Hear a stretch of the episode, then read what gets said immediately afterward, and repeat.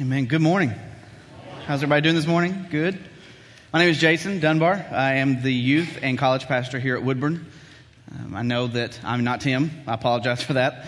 Um, but um, I'm here. So, um, my wife is back here, Caitlin. If you haven't met my wife, we've been here about 10 months. So, some of you I've gotten to know pretty well. Some of you I'm still learning your names, and some of you um, have yet to meet. So, I look forward to getting to know all of you. And we have a daughter, Charlie, two and a half.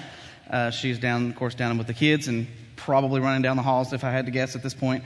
But uh, she's curly headed little girl that you'll see like a lightning bolt running down the halls. That's kind of her thing. Um, I apologize ahead of time if she runs into you, but it's, it's just yeah, we can't keep can't keep a rein on her. But um, she's we do a lot of fun things together. But she loves stickers. Um, you know, I don't know what it is about stickers, but she loves them. And you remember highlights? Anybody those things that you get in the mail? Remember those books? Well, those are still a thing apparently, and um, my parents have subscribed Charlie to that, so she gets these stickers and books and things in the mail. Well, she has a calendar, and it has stickers for each month of what's going on in that month, birthdays, holidays, things like that. And we were working on July's um, month this past week, and um, comes to find out today is National Joke Day. So we thought to get you guys good, you think you're coming to hear Tim, and you get me. So joke's on you. Uh, now we're excited that Tim got to get away. Tim and Casey are on vacation, so uh, just be in prayer for them that they have time to relax this week. He's been sending us, the staff, pictures of him on the beach, um, just kind of taunting us. So um, I'm hoping he's at least suffering a little bit, maybe while he's there. But uh, we, we we pray that they have a great rest. But I wanted to share with you guys, kind of. Um, this is one of my favorite passages. We're looking in Mark chapter five. If you want to pull that out and go ahead and turn there. But this is kind of a story and, and a journey that, that I'm currently on, my, my family are currently on. And, you know, when, when um, we moved here in uh, September, so this today actually is our 10th month anniversary, if you want to call it that, 10 months. And um, we have yet to find a home here. and it's, it's such a struggle. It, this, this housing market in Bowling Green is ridiculous. It's like if there's a house that's decent and in our price range, it disappears in, in a matter of moments um, if we can't get to it in time. And so we've been trying to find a home, and, and, we find one that we kind of like and make offers on it, and doesn't work out. But we're actually in the, in the middle of a negotiation right now, so be in prayer that that works out and we'll finally get settled. But um, we have been blessed by friends of friends to have a home that we can rent here that is furnished, that we didn't have to bring our furniture until we sold our house. Um, thankfully, we sold our house now, uh, so our furniture is in storage. But so we're sitting on somebody else's couch. we have a place to live, but it's not our stuff. I don't even remember what our couch looks like, and I would like to see it again sometime. So I'm hoping that we get our home and we can get on our couch and things like that. So, uh, but it's in the midst of these situations when uh, we're looking around and everybody is buying a house right now. Everybody's finding that perfect house that they love and they want to move into, and they're moving into it. And I'm like, hello, I'd like a house too, God. You know, bring me one. And, it, and so it, it's so difficult sometimes to be in those moments of, of, you know, pause. We hate to pause life. We want to move. We want to keep going. We want to, you know, get things going. And sometimes God's just like, you know, hold on just a minute. I'm doing something else. I'm working on something for you. And, and, and then I'm seeing all these other people excited about their homes, and I'm, i celebrate with them. I'm happy for them. But I'm also like, oh, I, want to, I want a house. I want to find a home. Uh, so we see all these things that God is doing, and sometimes when w- we are kind of in that standstill mode, we feel like God just doesn't have our back, or maybe God doesn't have a focus on us right now. Um, so we're going to talk about that and how God's timing works out. And this story is, is there are actually two stories in this little passage. And each story on their own is amazing. They could stand on their own. God does amazing things through his timing in each story. But it's so cool to see how they weave together because it's important for us to remember that in our lives, God uses us to affect other people. And so our story can be woven with so many others, and we don't even understand how much it impacts other people. Um, and it's so cool to see when you, of course, when you look back on things, you see it from a different perspective. But when you look back on where God has brought you and how other people have impacted your life and the decisions that they have made have, have either positively or negatively affected you, and, and all those stories just kind of weave together. And so that's what we're going to look at these two stories that, that are kind of happening at the same time, but really bouncing off of each other. So I'm going to read this with, with you guys. We're going to start in verse 21 of chapter 5 in the book of Mark. Um, This is a little lengthy, but we're going to read it together. It's a cool story. So, starting in verse 21. Jesus got into the boat again and went back to the other side of the lake where a large crowd had gathered around him on the shore. Then a leader of the local synagogue, whose name was Jairus, arrived. When he saw Jesus, he fell at his feet, pleading fervently with him. My little daughter, she's dying, he said. Please come and lay your hands on her and heal her so that she can live. Jesus went with him, and all the people followed, crowding around him. A woman in the crowd had suffered for 12 years with constant bleeding. She had suffered a great deal from many doctors, and over the years she had spent every dollar that she had to pay them, but she had gotten no better. In fact, she had even gotten worse. She had heard about Jesus, so she came up behind him through the crowd and touched his robe. For she thought to herself, if I can just touch his robe, I will be healed. And immediately the bleeding stopped, and she could feel in her body that she had been healed of her terrible condition. Jesus realized at once that healing power had gone out from him, so he turned around in the crowd and he asked, Who touched my robe? His disciples said to him, Look at this crowd. They're pressing around you. How can you ask, Who touched me? But he kept on looking around to see who had done it. Then the frightened woman, trembling at the realization of what had happened to her, came and fell to her knees in front of him and told him what she had done. And he said to her, Daughter, your faith has made you well. Go in peace. Your suffering is over. And while he was still speaking to her, messengers arrived from the home of Jairus, a leader in the synagogue, and they told him, Your daughter is dead. There's no use in troubling the teacher now. But Jesus overheard them, and he said to Jairus, Don't be afraid, only believe. Then Jesus stopped the crowd and wouldn't let anyone go with him except Peter, James, and John. And when they came to the home of the synagogue leader, Jesus saw much commotion and weeping and wailing. And he went inside and asked, Why all this commotion and weeping? This child isn't dead, she's only asleep. The crowd laughed at him, but he made them all leave, and he took the girl's father and mother and three disciples into the room where the girl was lying. Holding her hand, he said to her, Talitha koum, little girl, get up. And the girl, who was 12 years old, immediately stood up, walked around, and they were overwhelmed and amazed. So at the beginning of this text, we see Jairus. We, Jesus has just come across, and, and you know he's he's been doing things and speaking about things, and so people have heard and have shared the stories, and so they want to get a glimpse of this Jesus. They want to see what he's all about, and it's kind of like a celebrity in our time. If you see someone famous or know what someone famous is going to be in a certain area, if they come to Bowling Green, you know, you want to try to get a look at them. You, it would be great if you could touch them and talk to them, but if nothing else, just be close to them, be in their presence so you can say, you know, I saw so and so. Well, that's kind of how this crowd had gathered, and, and people were wanting to see Jesus, and if you could touch him, that's great, but if nothing else, just be in his presence. And so this crowd was continuing to grow. And as they began to move around, this, this ruler of, a, of the synagogue came and, and, and just fell at Jesus' feet. And he pleads with him, My daughter, she's dying. Please, just come, lay your hand on her. I know she'll be healed. Just come. And Jesus says, Okay, I'll, come. And so he had this glimmer of hope where before he, he was desperate. But he finally, Jesus agreed. He, he thinks, okay, this, this could happen. Jesus is going to come with me and, and, and she's going to be healed. It's, it's going to be okay. He's, he's, trying to talk himself into thinking it's going to be okay. But, but while they're traveling, while they're moving, the crowd continues to grow. People continue to, to press against, and I'm sure it's slowing things down.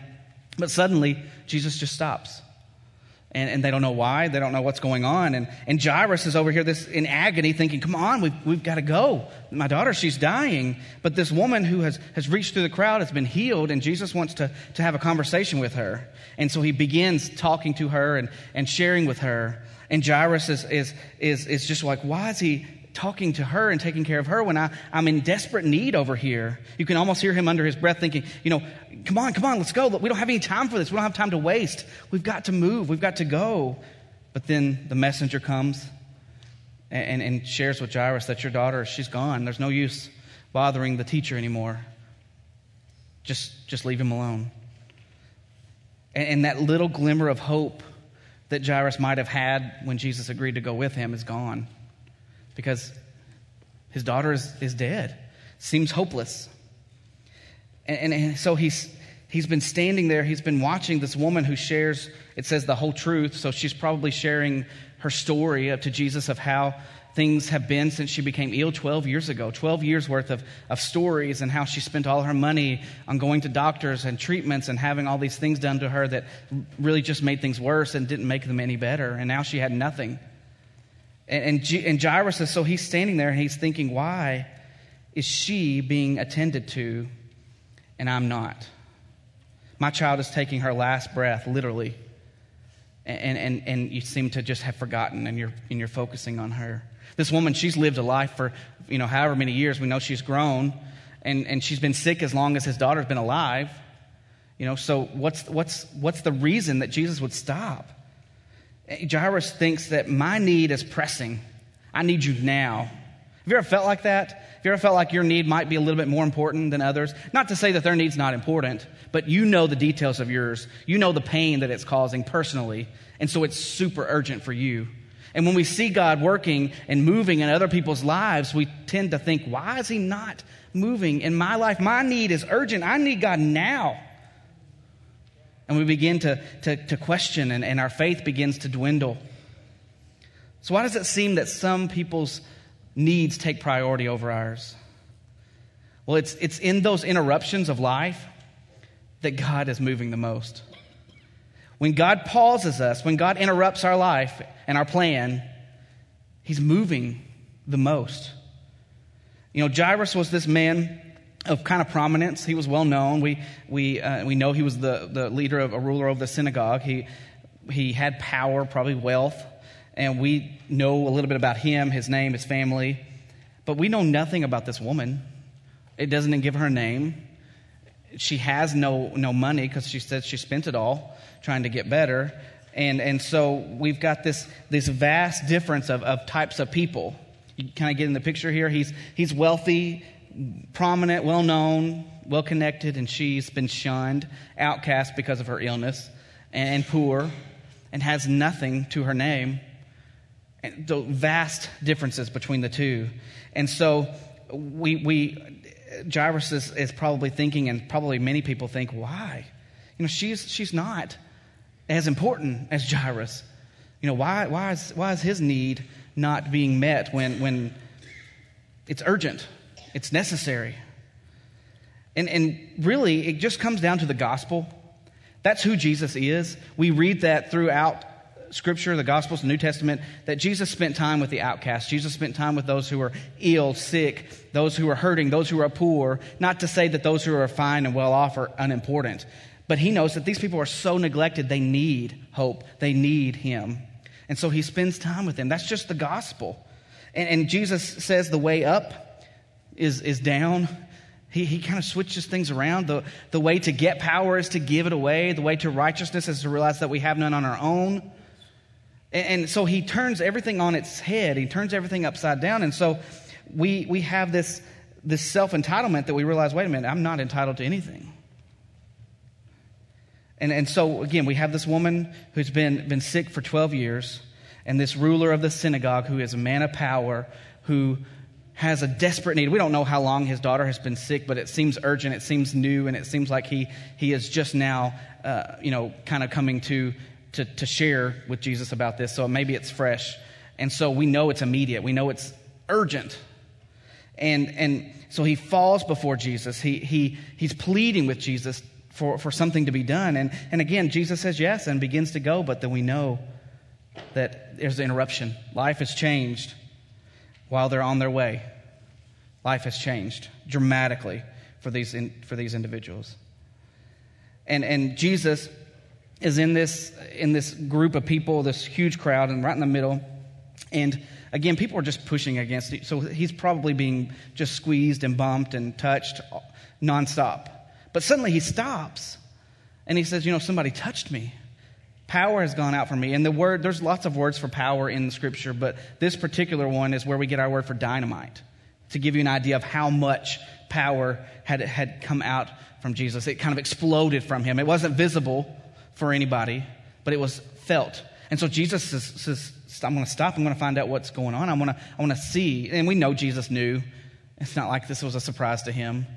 But he was giving this woman an opportunity to, to change her life, not just to be healed, but to be changed. And so he's stopping, and the, and the disciples are, are, you know, of course there's people touching you. There's hundreds of people pressing against you. So how can you ask the question, who touched me? Everyone in here has probably touched you. And, and they don't understand what he's talking about. He says, no, I know someone has touched me. And so he keeps pressing. He persists until this woman is, is forced to kind of step out, you know, to identify herself, step out of anonymity and, and, and just acknowledge what she's done. And so Jairus, his stomach is churning. He's anxious. He's nervous. He's probably a little aggravated at the pause that's going on in life right now. And, and this woman is, is sharing this whole story with her. So, why did Jesus delay going to Jairus and focus on this woman? Because sometimes God delays us now so that he can do more for us later. You know, sometimes we just bebop through life and think we've got everything figured out, and, and, and we just miss so many opportunities. But God sometimes will make us stop. He will put a, block, a roadblock in front of us to make us stop. And, and we have to pause, and we don't like to pause. We like to keep moving forward. We like to know what's going on tomorrow, next year, you know, how things are going to pan out. But God says sometimes, you know, you just need to chill out and let me move. And then you will be astounded at what I can do in those moments of interruption. Have you ever heard the word triage? It's a French word, and we typically use it in medical situations, like in hospitals or battlefields, things like that. And it's basically a level of, of a need when, that, when patients come in. There's the level where when a patient comes in that they're probably just not going to make it, no matter what you do for them. And then there's a level where if, if they're treated fairly quickly, then probably, uh, you know, they, they could pull through and then there's the last level where they could come in and they could probably stand to, to wait a little while before they're treated, and they're still going to be okay. And so, if you think of this particular situation with these two individuals, no ER doctor in their right mind would have made this little girl who's dying wait while this woman who'd been ill with the same thing for 12 years be treated. It just doesn't make sense to us. It just, it, it, it's illogical. And I love that Jesus is so illogical because it just shows his power because Jesus' approach is sometimes the opposite of our own. Sometimes he does something that just completely makes no sense. But then on the other side of it, we see, oh, now I see. I, understand why you did that. So the disciples, they're urging Jesus on because he didn't have much time. He needed to get to this little girl. And, and he's having this conversation with this woman. And again, it doesn't say how long, but we can understand that it could be lengthy. And, and so this messenger arrives with this bad news. But Jesus' response and I want you to catch this in Mark 5, verse 36. How he responds. He said, Don't be afraid, only believe. Or your translation might say, Just have faith. Don't be afraid, just believe. He's not requiring you to do step by step by step by step to do this and this and this and this and this. He just says, just chill out and let me work. Just know that I'm working. That's so difficult for us to do sometimes because we want to know how God's working. How are you going to work this out? How are you going to provide for me? How are you going to make somebody better? How are you going to, to fix this situation that I'm in? And that's not always the way God works. Sometimes He just says, wait, I'll take care of it. He can move mountains if we let Him. So let's let Him. And so let's jump to the end of this story. This is my favorite part. They're at Jairus' home. They have all these people who are packed in there wailing and weeping and crying loudly. And that's customary of that time. It was actually, uh, you have people that are, that's their job. They're paid to come and wail and cry and do these things. It was considered inappropriate for it to be quiet. Um, while there was uh, while someone passes. So these people were some were family, but most of them were probably just paid people. And Jesus comes in there. Why are you crying? Why are you weeping so loudly? What's why is this going on? This child, she's just asleep. And now we know she's she's dead. We read that in Scripture already, and, and those in the home know that. And so they're like, this, this man is crazy. They're laughing at him. But he asks them to leave. He has them get out of the house. And he takes the child's parents and his three disciples that he brought with him to this child's room. And he does exactly what Jairus had asked him to do initially to come and lay your hands on her to heal her. Um, and so he goes in and he takes the child by the hand and he says these words, Talitha koum, and Talitha, as Mark translates it to mean little girl. But I want you to understand what he's saying here. It's not just, hey, little girl, random little girl. This is a term that was used to, to show uh, like a pet name for a daughter. It was something special. It was something intimate. For my daughter, I call her baby, which is a general word. It probably doesn't mean anything to anybody, but to us, or to me, she's two and a half. She probably doesn't know what that means, but, but for, for us, it's something special. And so uh, that's the kind of term that I would, would relate this to. But uh, in general, maybe the word honey, sweetheart, those kinds of terms. There's gentle, but loving and personal. And so that's what he does. And then he says koum, which is arise. And, and this is the, the, the word for arise that's used to describe when Jesus was resurrected. So this is not a let's just set up or let's wake up. This is come alive from death. And he just sweetly sits down at her bed, you know, doing what most parents have ever done every morning, getting their kids up for school, right? You sit down, you sweetly tell them, you know, sweetheart, get up. And they pop right up, right? Every time, right? No, probably not. Um, I haven't experienced that yet. Um, but I'm sure that's coming when Charlie gets a little older. But in this situation, she immediately rises up, immediately wakes up. And, and so he, he's, he's treating her like family, which is just important to not overlook because God loves each and every one of us as family. You know, sweetheart, let's get up, let's go. And so she immediately gets up. And, and, and it seems that more often than not, that God's timing confuses us, at least until we can see the bigger picture because we see, you know, that she that Jairus had been delayed and Jesus didn't make it in time for her to be healed. Yet we see on the other side of that that he didn't need to heal her. He can raise her from the dead. So we, we get so caught up in the now, now, now, this is what I want to happen now, that we forget what God can do anytime He wants. And so this is what I want us to kind of grasp from this. Just lean into me for just a minute as I share this. This if when you become a believer, when you ask Christ into your heart, into your life, and, and if, if you're in here and you haven't, I, I pray that you will very soon. But as a believer, we are receive more than we ever thought imaginable, right? We receive and get so much more than we deserve and so much more than we could have ever thought of on our own. But we so often forget that we also have to give more than we ever thought as well.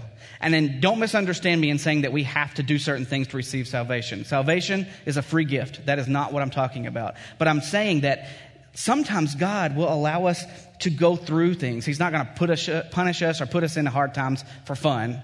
But he's going to allow us to, to grow by putting us in situations where we have to step outside our comfort zone sometimes, where we have to do a little more than what we would normally want to do. And it requires us to give. Did you notice that in both of these situations, each time when Jesus moved, it was immediate? The response was immediate. When he told this little girl to awake and arise, immediately she woke up. When he told this woman that she was, or when she touched him to be healed, immediately she was healed. It didn't say that she began to heal or the child began to wake up. No, it was immediate. So when Jesus moves, it will happen immediately. His response and his, his, his power is to, to do things immediately. We may not see how that unfolds for years, but he moves when he's ready. So, you know, so we have, we have Jairus who comes expecting a, a healing. That's what he wants, and that's what he's hoping to receive. Yet he wasn't ready. He wasn't realizing that he's going to have to give a lot more. So he wanted a healing, but what he got was a resurrection so much more than just a simple healing. But he also had to give so much more. He had to go through this period of time where he thought he had lost his child in order to see how God can move. This, this woman, she wanted to just get in and get out, right? She wanted to slip in, be healed, and slip away. Nobody ever know she was, was there. Nobody ever know what happened to her or anything like that. And this is the cool, the cool part. But Jesus says, no, no, no, no. I want something more for you. So he brought her out of anonymity and gave her a transformation. She was not only healed, she was transformed. She became a disciple of Christ because she was willing to step out.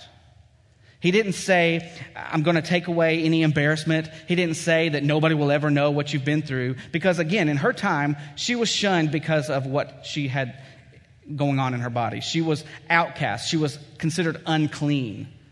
So for her to be there in that crowd, first of all, was, was kind of unheard of. For her to touch a rabbi was unacceptable. And so she had done things that people would have been like, whoa, whoa, whoa, you can't do that. And by stepping forward, she had to acknowledge, hey, I'm the one that's been sick. I'm the one that's unclean. I'm the one that did something unorthodox. She had to step out of her comfort zone to do exactly what Jesus wanted. You know, and, and we don't know what her story is from there on, But can you imagine how much more powerful her testimony is now because of her conversation with Jesus as opposed to just reaching in and getting healed?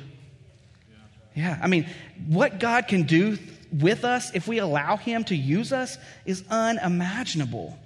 It doesn't mean that we're not going to, uh, you know, have an idea of what's coming in the future. Sometimes God gives us that blessing and kind of gives us heads up on things, but sometimes He says, You just chill out, let me move this mountain, and then believe and take that step forward. We don't have to know if there's anything under our feet or not, just to know that He says to take a step and go. And so, this, this whole story of, of individuals who are waiting, who are individuals who are, who are in that trying time, I want us to understand that in the midst of those dark times, God can move the most and do the most for you. You know, Jesus has so much more knowledge of what's needed, so much more knowledge of what's to come than we ever will.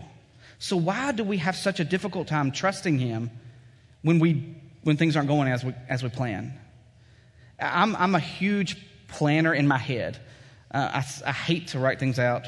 I hate to plan things like that. It drives my wife nuts because I'm planning it out in my head and I'm thinking, I've already got it figured out. And she said, Well, what are we doing? And, you know, it's just everything. Like, are we going to go somewhere this weekend? Are we going to do something this weekend? And where are we going to eat? I have an idea of where I want to eat, but it's in my head.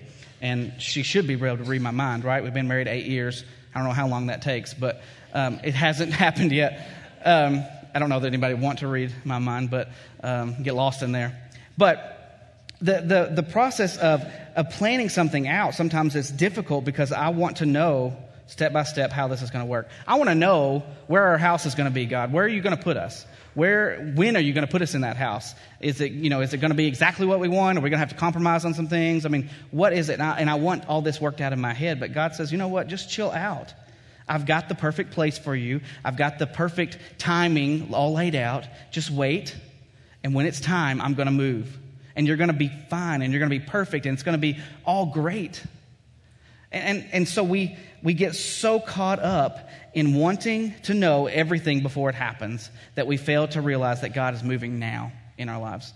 So I want to encourage you, and, and if you're in that time of your life where you just don't know what your future holds, you don't know where you're going, you're struggling with a decision, you're struggling with a situation that's going on that's beyond your control, just take his hand and, and rise.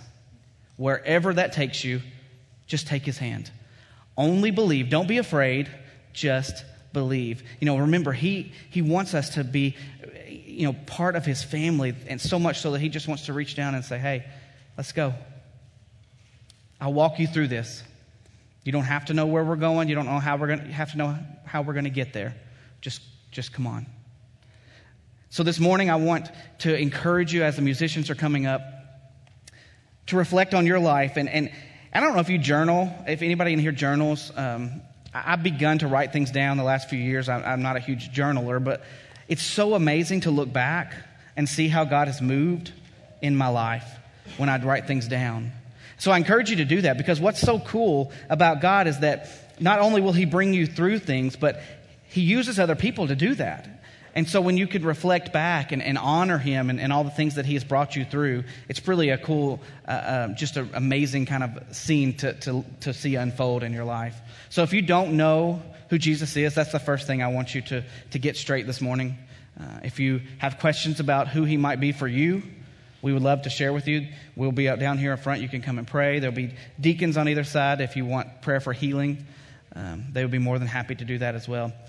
And if you're going through that struggle right now, if you're in the midst of that darkness or that unsure time when you don't know what's going on, life's not really moving like you want it to, maybe you're in that moment of, of pause, I would encourage you to just throw your hands up and let God move that mountain for you.